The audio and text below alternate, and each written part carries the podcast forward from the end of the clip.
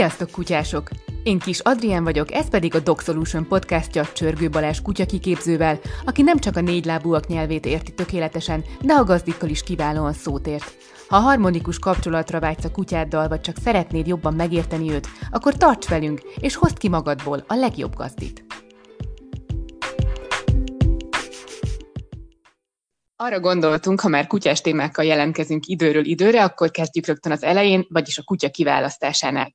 Egyszerűnek tűnik, de valójában számos kérdést felvet. Felnőtt kutyát szeretnénk, vagy kölyköt, keveréket, vagy fajtatisztát, tenyésztőtől vásároljunk, vagy menhelyről fogadjunk örökbe. Balázs, szerinted milyen szempontok alapján érdemes kiválasztani a kutyánkat? Sziasztok! Hát nehéz kérdés. Nyilván azt kell látnunk, hogy egyrészt, hogy milyen kutyát szeretnénk, annak nézzünk utána.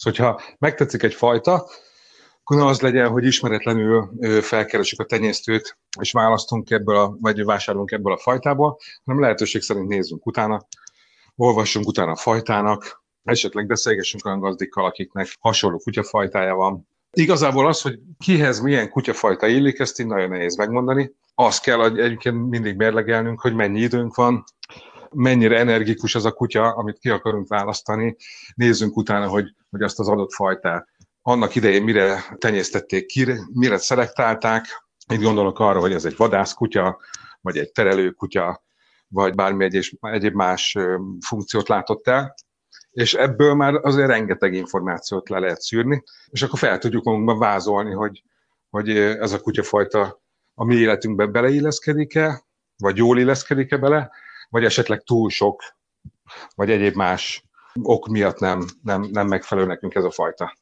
Vannak egyébként trendi kutyafajták? Sajnos igen. Időről időre előjön azt, hogy egy bizonyos kutyafajta az mindig divatossá válik. Ennek különböző okai vannak. Leginkább mozifilmek, sorozatok miatt lesznek egyes fajták népszerűbbek. Mondhatom azt, hogy talán a kelleténél is népszerűbbek.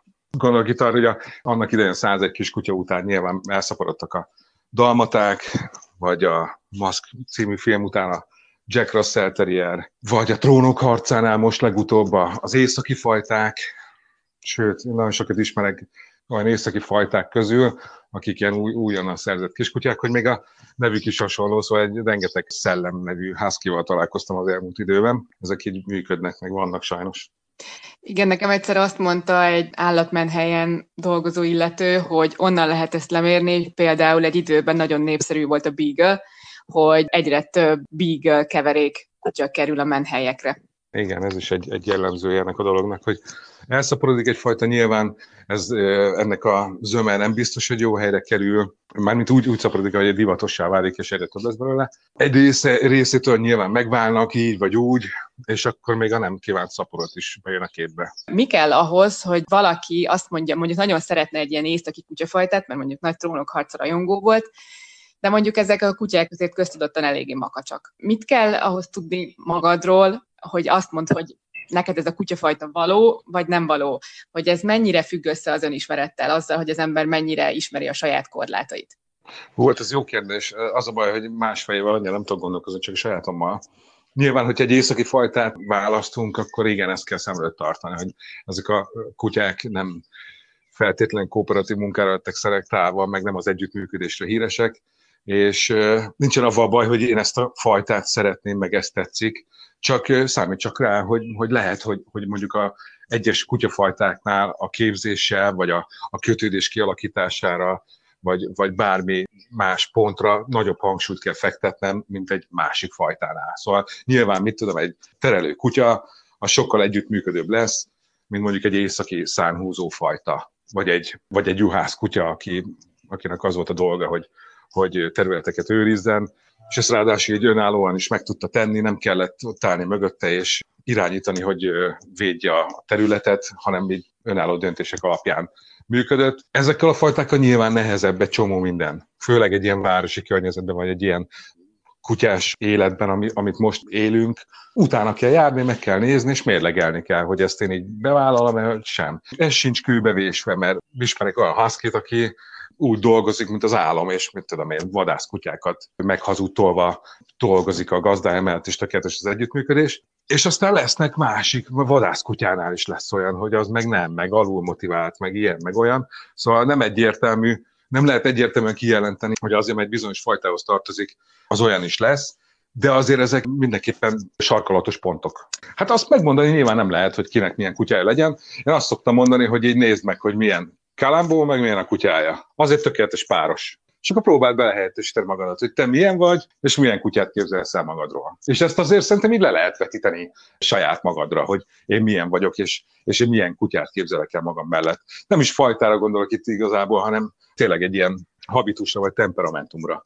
Egyébként, hogyha nem ragaszkodunk ahhoz, hogy egy bizonyos fajta kutyánk legyen, hanem mondjuk keveréket szeretnénk, vagy kifejezetten az a célunk, hogy menhelyről fogadjunk örökbe, akkor szerinted ideális esetben hogy néz ki egy ilyen menhelyi örökbefogadás? Tehát érdemes többször kilátogatni a menhelyre, elvinni esetleg a családot is, hogyha van, mert én gyakran azt szoktam hallani, hogy szerelem első látásra, és azt a kutyát egyből hazaviszik. Ez mennyire ajánlott?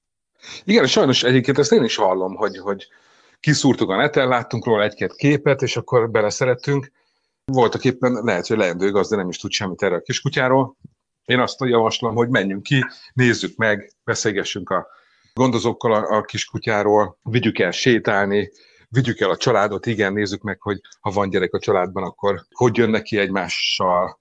Azért nagyon sokszor előfordul, hogy a kutyák azok érzékenyek a gyerekekre, speciál. És ez, ezt mindenképpen lépjük meg. Célszerű, hogyha minél jobban megismerem ezt a kutyát, és adok időt magamnak a döntésre. Viszont az, hogy elviszem két napra, aztán visszaviszem megint, aztán megint kihozom, azt én nem csinálnám. Nem zavarnám össze a kutyát, igen, avval, hogy most kialakul egy kis kötődés, aztán visszakerül a menhelyre, lehet, hogy ott nem érzi jól magát, sokkal jobban nálam, de visszakerül oda, aztán megint. Szóval ezt nem csinálnám bele. Viszont, hogy kiárnék a kutyához ismerkedni. Haverkodnék vele, kivinném sétálni, és így megnézném, hogy hogy működünk együtt. Mennyire fél, mennyire menekül előlem, vagy esetleg abszolút barátságos, és, és már látom azt, hogy, hogy tök jól kötődik, és, és így elfogad engem. Létezhetnek egyébként olyan viselkedési zavarok kutyáknál, ami mondjuk csak akkor jön elő, amikor már hazavitték őt? Persze, sőt.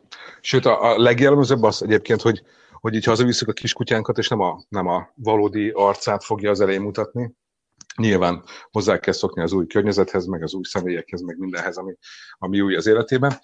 És akkor egy pár nap múlva, egy pár hét múlva, x idő múlva igazából ez egyenlenként változó, hogy a kiskutyán kinyílik, és egész más arcát fogja mutatni, mint amit, amit legelőször megismertünk. Meg nyilván a menhelyen is máshogy viselkedik egy kutya általában, mint, mint egy másik közegben, mint mondjuk egy lakásban, vagy egy, vagy egy nyugodtabb környezetben. Nem lesz teljesen objektív az, amit látunk mondjuk egy menhelyen.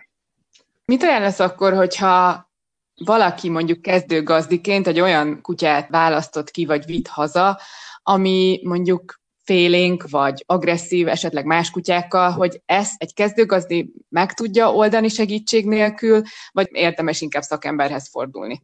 Hát valószínű, hogy nem. Szóval, hogyha ha valamilyen viselkedési problémája van a kiskutyánknak, akkor az, ahhoz az valószínű, hogy, hogy eddig sok munkát kell beletennünk meg arra rá kell készülnünk. Magától nem fognak elmúlni a viselkedési gondok, szóval arra készüljünk. Főleg úgy, hogy egyébként, hogy a, a kutyák zöme most már sajnos nagyon-nagyon érzékeny bizonyos dolgokra, akár zajokra, akár más kutyára, emberekre, gyerekre, bármire lehet félénk a kiskutyánk. Nyilván nem biztos, hogy jól szocializált egyedet fogunk kihozni, lehet, hogy nincs hozzászokva a többi kutyához, és itt, itt jönnek elő viselkedési problémák, Hát ezeket így nehéz kezelni, meg, meg hát mindenképpen foglalkozni kell vele. Nyilván, hogyha egy problémás kutyát fogadok örökbe, és tök laikus vagyok, akkor lesz dolgom rendesen.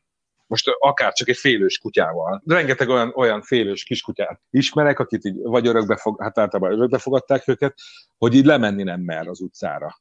Ezekhez a, az ingerekhez, meg idegenekhez, meg családtaghoz, meg porszívóhoz, meg, meg a, a buszhoz, ami elmegy mellettünk az úton. Ez mind hozzá kell szoktatnunk a kiskutyánkat, és ehhez egy dolog kell, baromi sok türelem. Meg idő nyilván. Ha agresszió van, az is egy nehéz ügy. Meg mire agresszív a kutya, és miért agresszív a kutya? Hogy ez egy félelmi agresszió?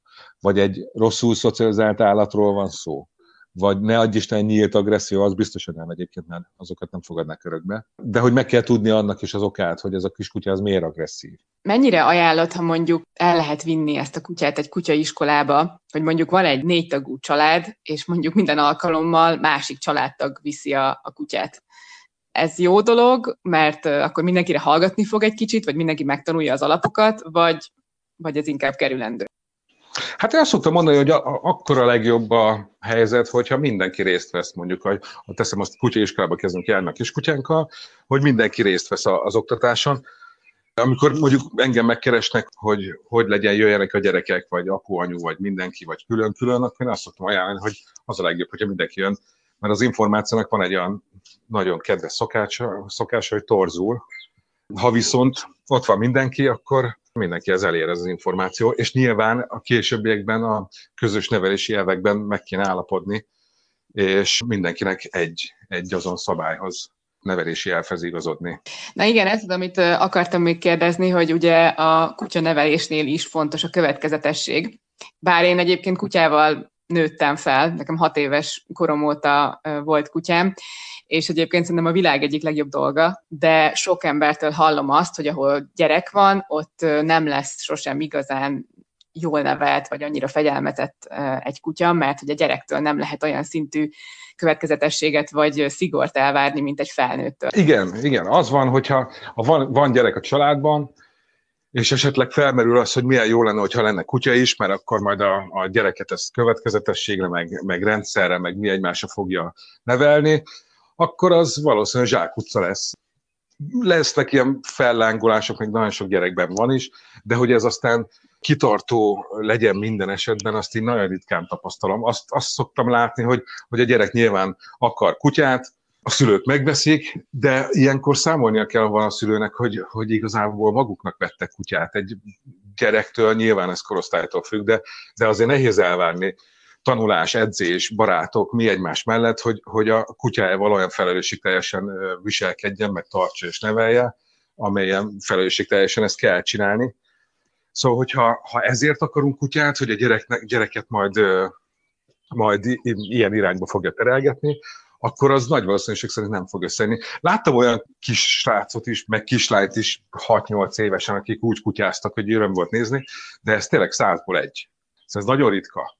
Arra készülünk fel, az a mi kutyánk lesz, a gyerek mellett arra is kell majd időt szakítanunk, hogy, hogy a, a kutyát sétáltassuk, neveljük, ha gond van vele, akkor azt kezeljük, akár kutyaiskolával, akár, akár úgy, hogy magunkra veszünk annyi tudást, amihez szükséges de a gyereknek ez nem lesz megoldás. Szerintem ez egy folyamat, tehát arra emlékszem én is, hogy, és nem csak nálam volt ez egy folyamat, hanem az egész családomnál, hogy kezdtünk egy magyar vizslával, aki már egy évesen került hozzánk, és utána lett egy labradorunk kölyökkorától, és azért láttam azt, hogy mondjuk a, az első kutyánk, a vizsla volt a, az állatorvosi ló, akin szerintem az összes hibát elkövettük, amit kutyanevelésben el lehetett követni, és utána meg, utána a másodikkal, amely jártunk kutyaiskolába, az, amely teljesen máshogy foglalkoztunk.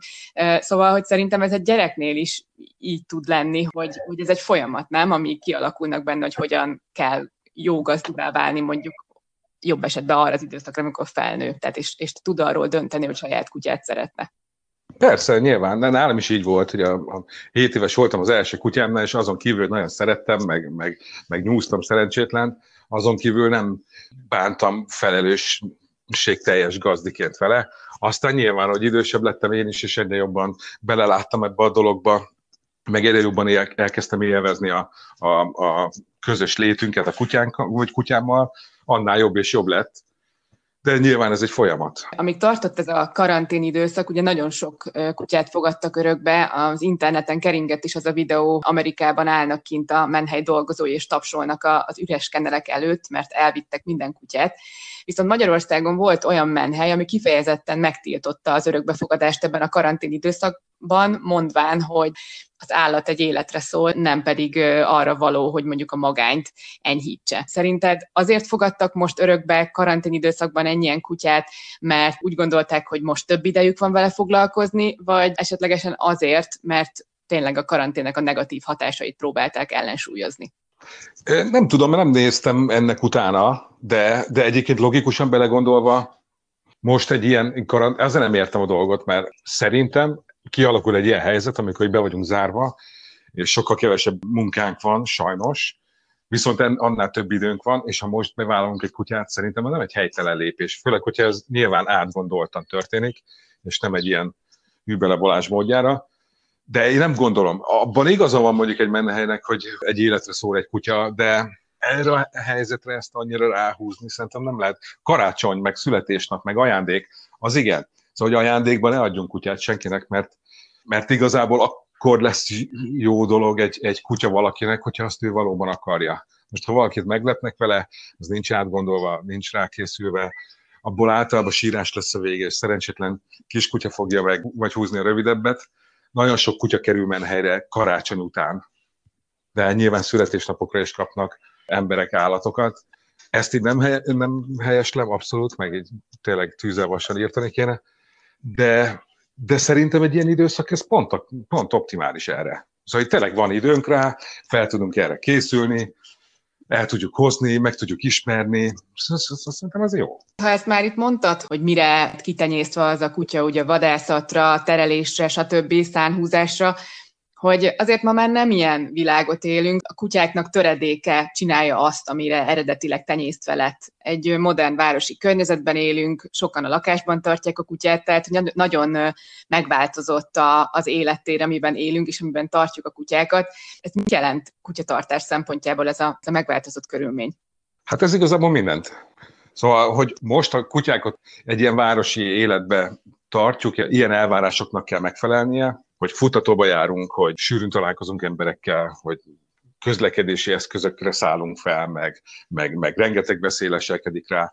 Alapvetően a funkcióit azt már, már a kutyák nem látják el. Ez így merőben megváltoztat mindent. Hogyha erről beszélgetünk, akkor itt már nem is fajta számít, hanem ez mindenkire vonatkozik. Lehet az egy keverékkutya, vagy bármilyen egyéb más kutya. Ezt a környezetet, meg ezt, ezt a magas elvárást, amit a kutyáink felé támasztunk, ezt nehezen ugorják meg.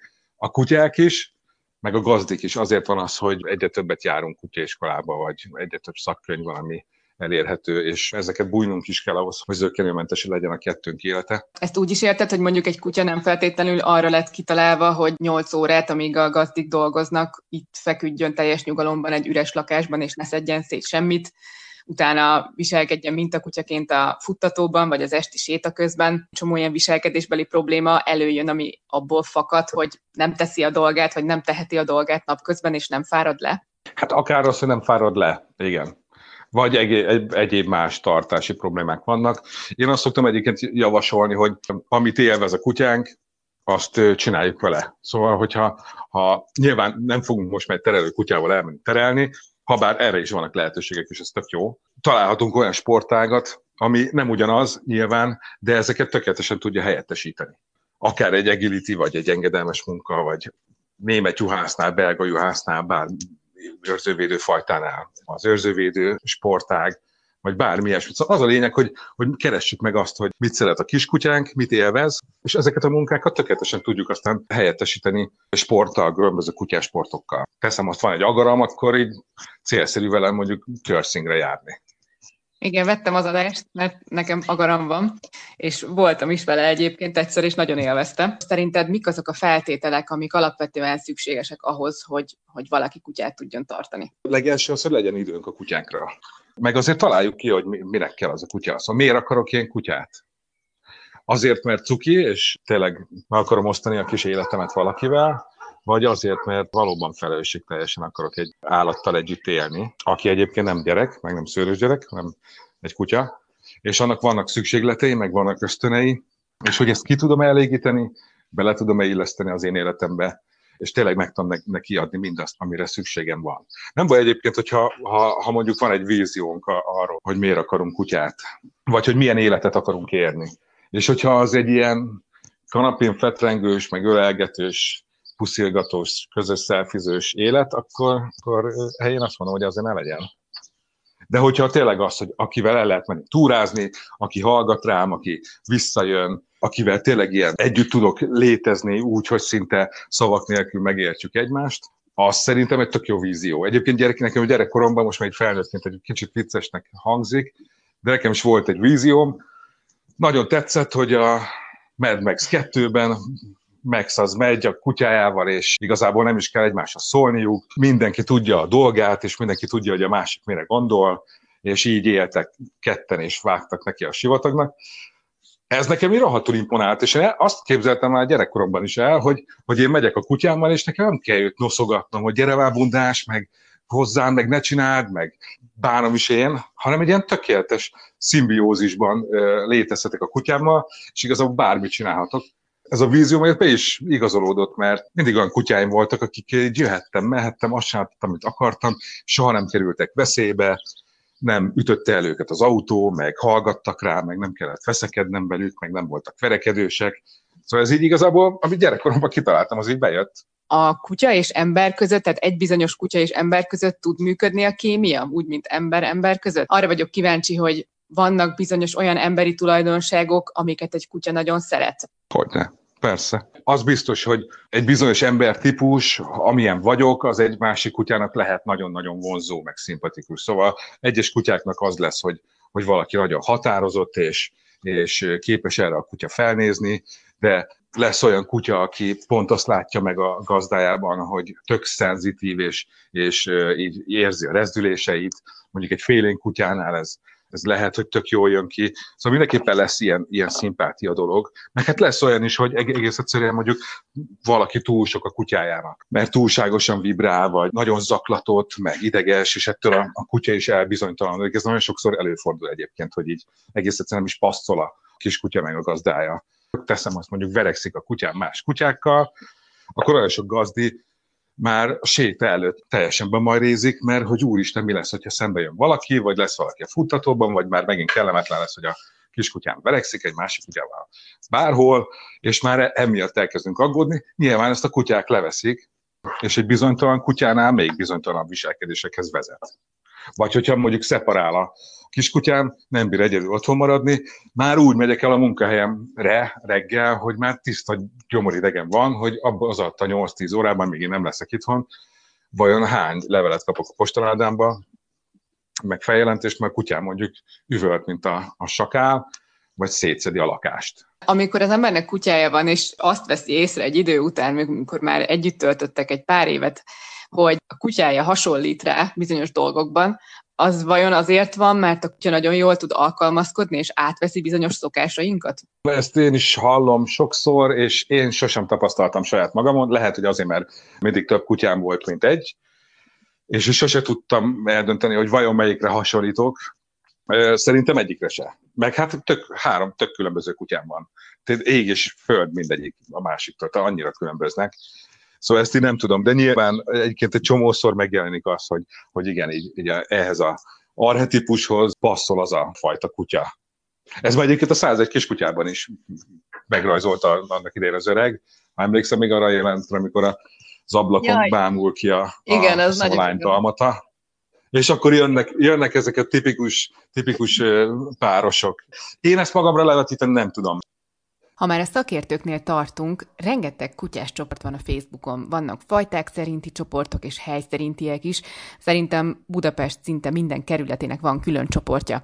Amellett, hogy ezeknek abszolút van haszna, hiszen fontos infókat tudhatunk meg, az a tapasztalatom, hogy azért sokan olyan kérdéseket is feltesznek itt, amit nem feltétlenül idevalók, vagy nem itt kellene feltenniük.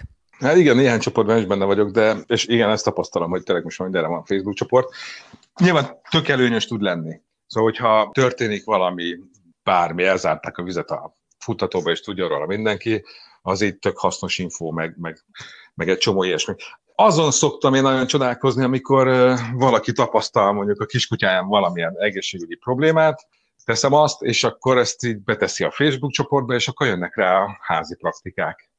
Én nem tudom, nekem egy válaszom lenne mindig, hogyha kommentelnék, de nem szoktam hogy vidd el állatorvoshoz. Az már megint más kérdés, hogyha valaki feltesz egy kérdést, hogy ez és ez van a kiskutyámmal, mit gondoltok, hova vigyem, vagy ki az ügyeletes állatorvos. De amikor mondjuk így konkrétan egészségügyi problémára megoldást keres valaki, és ráadásul még szolgáltatnak is neki, azt nem tartom annyira szerencsésnek. Vagy a viselkedés ugyanez. A kiskutyám ezt és azt csinálja a másik kutyával, és akkor ezt szerintetek mi lehet? És akkor jön rá 4500 válasz, még én sem, vagy más kutya kiképző sem feltétlenül tudná a releváns választ esetleg a kérdésére, mert így látni kéne, hogy mi történik ott.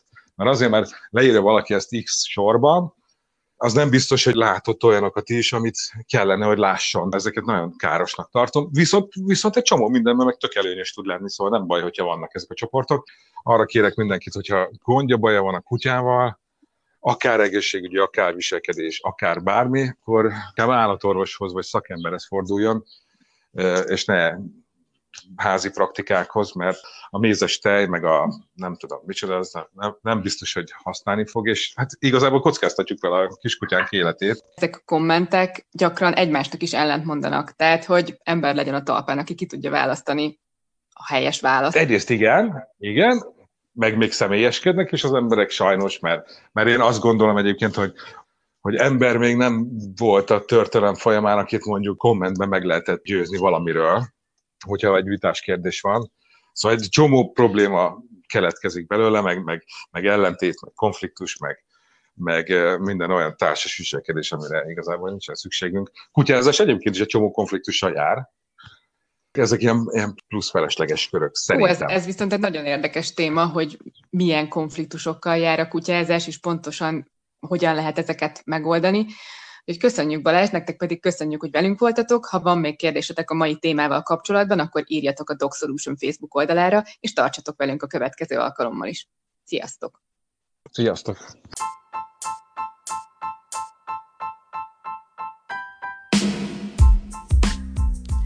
A Dog Solution podcast következő részében.